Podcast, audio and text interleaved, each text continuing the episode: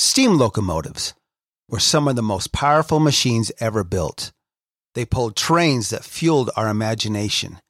They represented vision, collaboration, ingenuity, customer service, and extraordinary human achievement.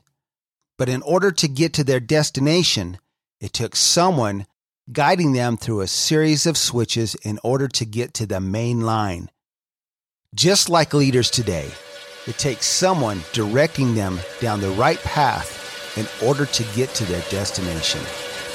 Welcome to Mainline Executive Coaching ACT, which stands for and Cultural Transformation, hosted by Master Certified Intelligent Leadership Executive Coaches Michael Bailey and Rich Barron.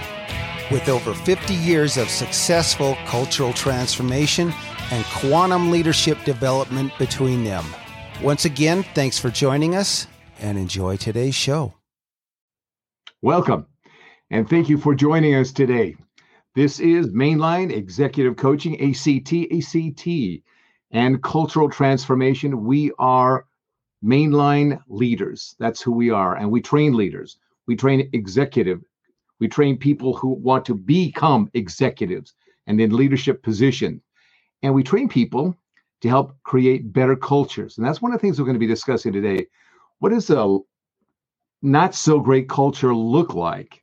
And we'll be talking about some of the specifics today about that very thing. I'm here today with Rich Barron. He's my partner. Good to have you here today. Good seeing you here today. And I'm Michael Bailey. So let's kick this off. Let's get going. Rich, open up the door for us about, I should say, maybe this Pandora's box about toxic cultures in the workplace. All right. You know, that's we're, we're talking about the result of neglected cultures, and really, it creates a toxic environment. Re- neglecting culture can be seen in several ways. And uh, some of some of the ways I think are really looking into this. And and Michael, we've talked about the stats. Seventy five percent of all companies fail change leadership because they don't understand how to really initiate culture and, and how to keep this culture vibrant and alive and everybody you know bought into it um, one of the big things that we see is companies that they have a set of core values. Most companies do. You know, mission, uh, vision, mission, purpose statement. You know, they have core values. This is who we are. But when you don't have everyone in the leadership, in senior leadership, or even you know mid-level leadership, or whoever it may be, that is living that culture, because it's an assumption that because we've put a culture in place, we'll automatically and we have these core purpose statements and the these values that everybody is really living up to this. Culture is a top down function. And if the top is not continually monitoring culture and making sure that it's a, it's a culture of change, a culture of uh, everybody buying in and understanding of why we're doing the things that we're doing, eventually you you develop toxic political environments because everybody gets on a different page. They gets in, into you know what's in it for me you know and that's that's really a, a problem. You know core values are important to your culture but they're only as good as the people who hold withhold those hold those up. Keep those rolling. Keep everybody understanding that this is who we are and this is how we live. This is what, what you're really talking about is accountability. Oh absolutely. Yeah, really accountable. coming down to that. Okay so one of the most interesting things that you CEOs can do. It's not easy. Maybe a few have done it, but I'll bet you most 99% of you have not. Get all your C level people in a room. Here's the values. Here's the values that we espouse as an organization. And then have each of those people define what that value means to them. Don't don't you know just have them write it down. Don't don't talk about it. Have them actually write it down, and then talk about what it really means. What's the definition of that value? And then have them actually write down when was the last time you made a decision based upon the values? And when did you make a decision last time that were not that was not based on the values? You're gonna have a very interesting conversation as you start opening that up and start sharing it. Because I'll guarantee you, most people will have very different definitions, if, if not on the values, but how to implement those values. And then when you start seeing that, then you'll start seeing where things are going awry in your own organization. That's what you're going to start seeing. So it's what you're saying. It starts at that C level. Do we all mean the same thing when we talk about these values? Do we all act in accordance with these values and the perceived meaning and significance of it? Because if you don't, if you can't even get it right at that level, yeah. Ask yourself, what would you think anybody else in your organization is getting it right? Oh, a- absolutely. And I wonder how often that happens. I would say not very often. Yeah, I don't think so. There's some. I, I, I tell you what. There's some some rock star CEOs and out there that I guarantee have done that. Have made sure that they've got you know everybody on their team understands this is who we are, and they instilled that throughout their uh, responsibility in the organization. Because if you don't, and you assume that because it has been written on a board or it's posted on your wall someplace and if you assume that everybody reads that and is following that, if they don't see that in you, then you're in for a big wake up call. Yeah, that really is. It's an interesting thing which starts to happen here. Is you talked about this. If you're neglecting that responsibility, right, as a CEO, and it's a neglect, it's a neglect. If you're doing that, what you're actually doing is you're fostering not a uh, an organization of value and principles. You're actually fostering an organization of politics. Once you get into the politics, that's when you start seeing these rotten apples start forming, as you talked about, with their own agendas. About it's not about the company, it's all about me, and yep. they start protecting their information and their job and all that kind of stuff.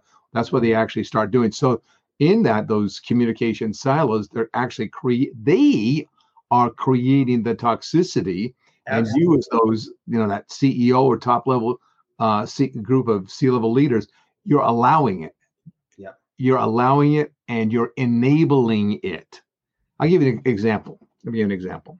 Just tonight, I had a conversation with a leader, uh, C-level guy, uh, fairly large organization. About uh, I should say it's a little smaller tonight. You know, it went from like seven to six hundred. You know, and they're a multi-million dollar business. You know, they got some good stuff going on. Well, they they weren't watching the books, and all of a sudden they're bleeding millions, literally millions of dollars, right? And now it's like, oh my good gosh, what are you gonna do? So, what of course is the answer? The answer is those people that have worked so hard for us and been loyal to us, we're gonna let them go. We're gonna let them go because we screwed up. We got to go and let them go. So now they've done that, and now what you know what they're waiting for now? The next step, what about those people that are really scared and they're going to jump ship because of confidence? Da, da, da, da, da, da, da. That's starting to go on now. Now they're worried about the afterburn, the after fallout.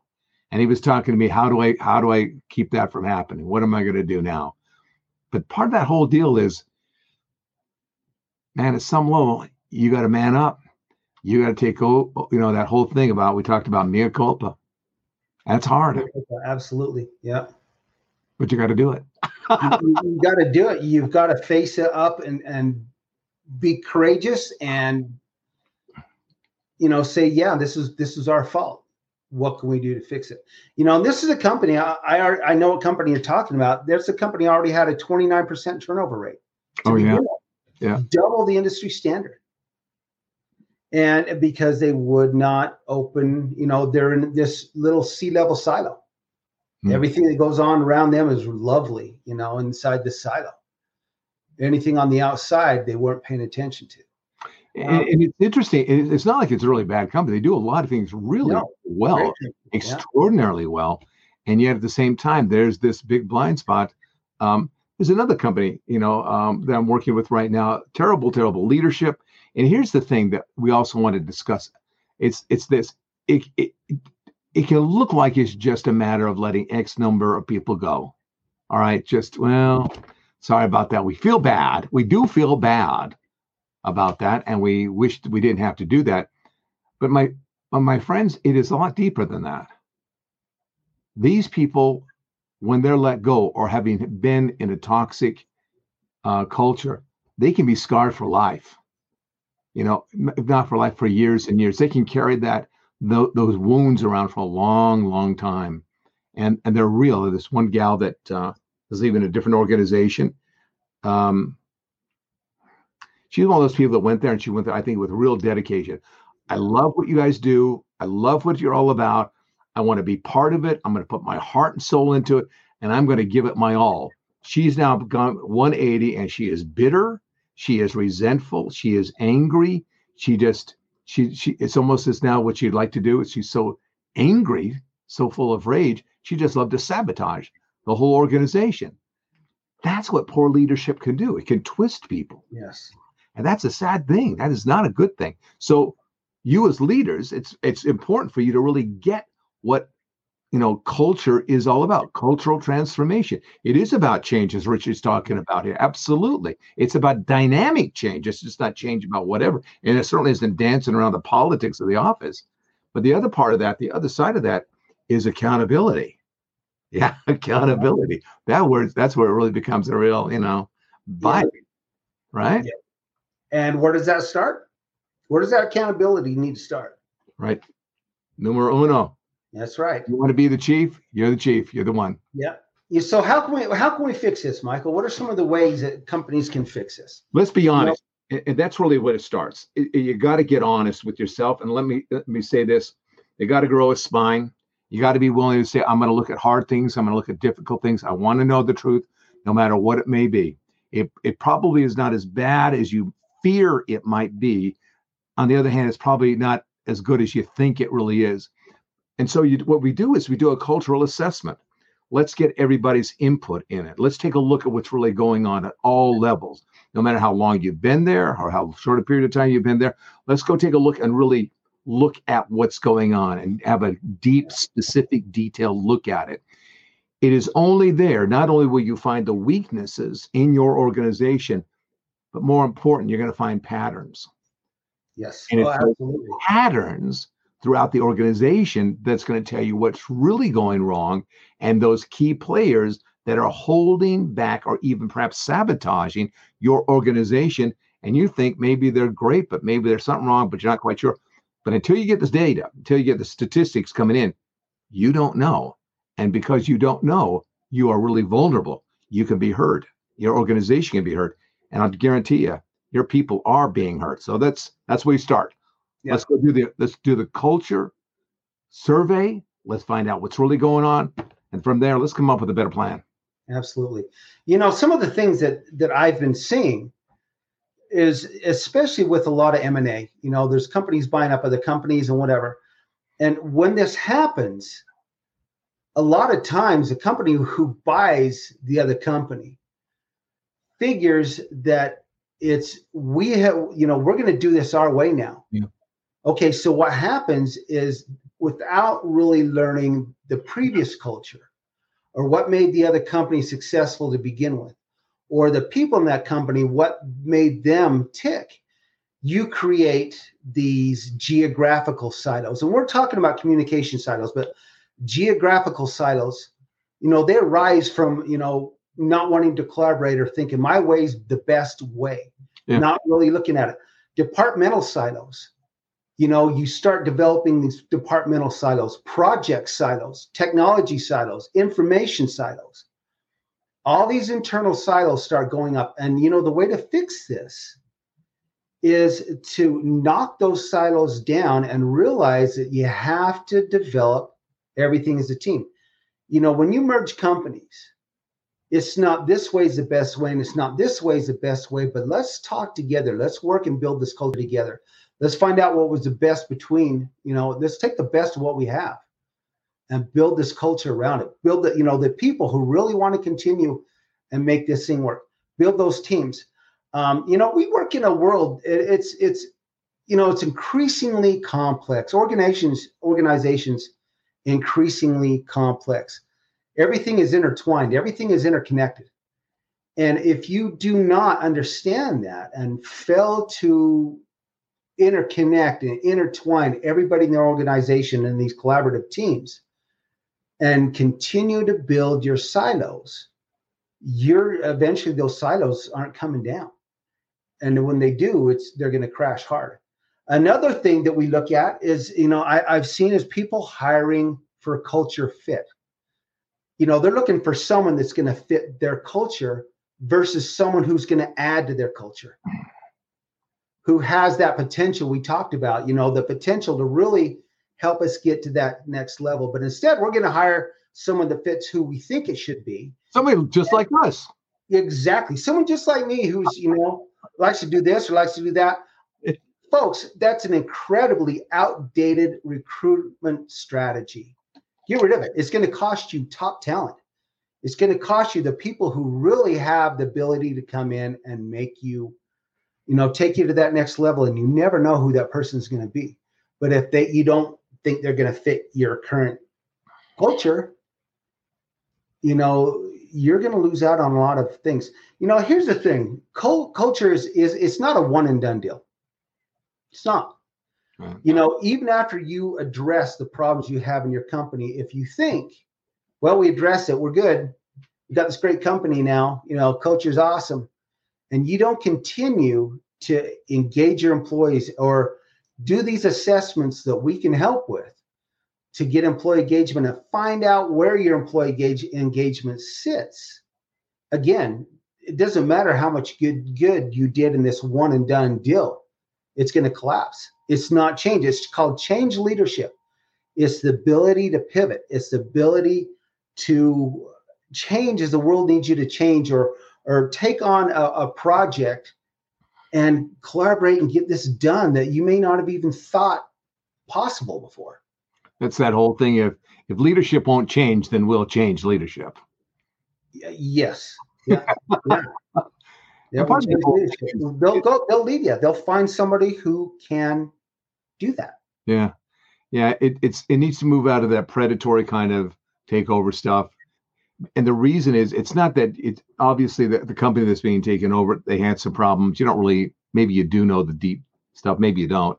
But it's it's more about you know you got talent there in that organization.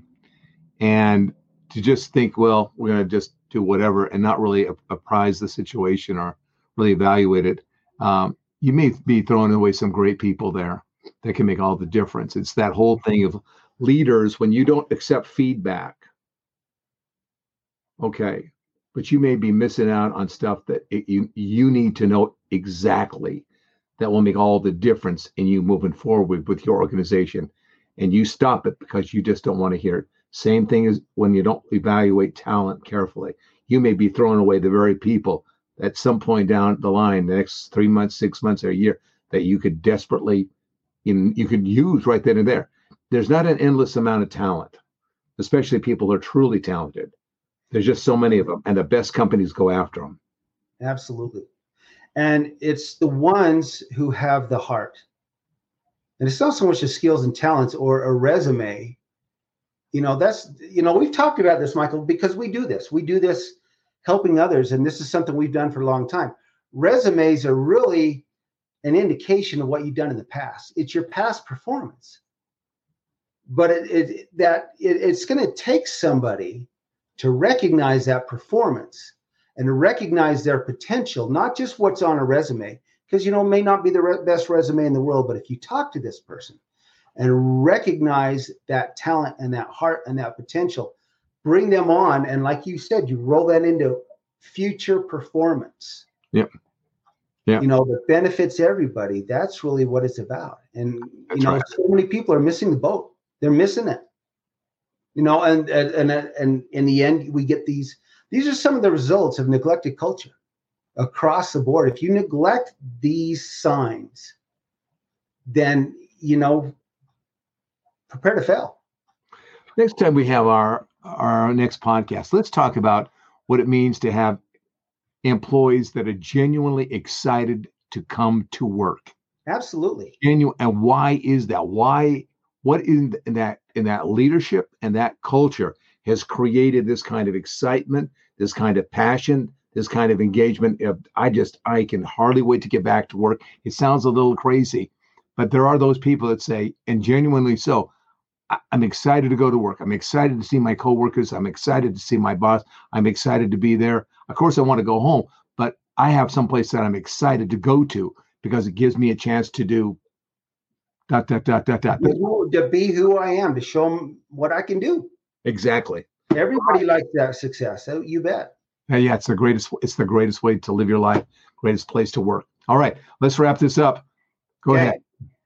Once again, thank you very much. I'm going to give a big shout out right now to folks in New Zealand, our, our New Zealand listeners. You know, we've got these uh, great uh, folks in New Zealand that have been downloading our podcast and supporting us. So here's here's a big thanks to you from from us tonight, and I hope you have enjoyed this episode. Um, you know, good, bad, ugly, whatever you think, comment.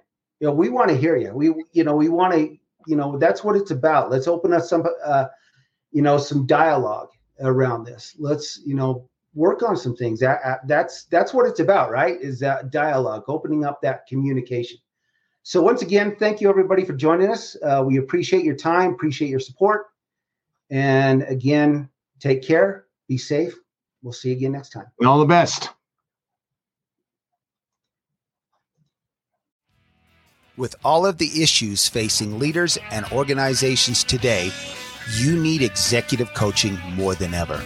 Go to our websites, richbarronexecutivecoaching.com or michaelbailey.com. You can also find us both on LinkedIn. Reach out to us and let's sit down and find out just how bright your future can be with executive coaching. We'd also like to thank all of our supporters in over 60 countries and 600 cities worldwide who have helped to make us one of the top executive coaching podcasts in the world. From Rich Barron and Michael Bailey, this is Mainline Executive Coaching ACT. Thank you and take care.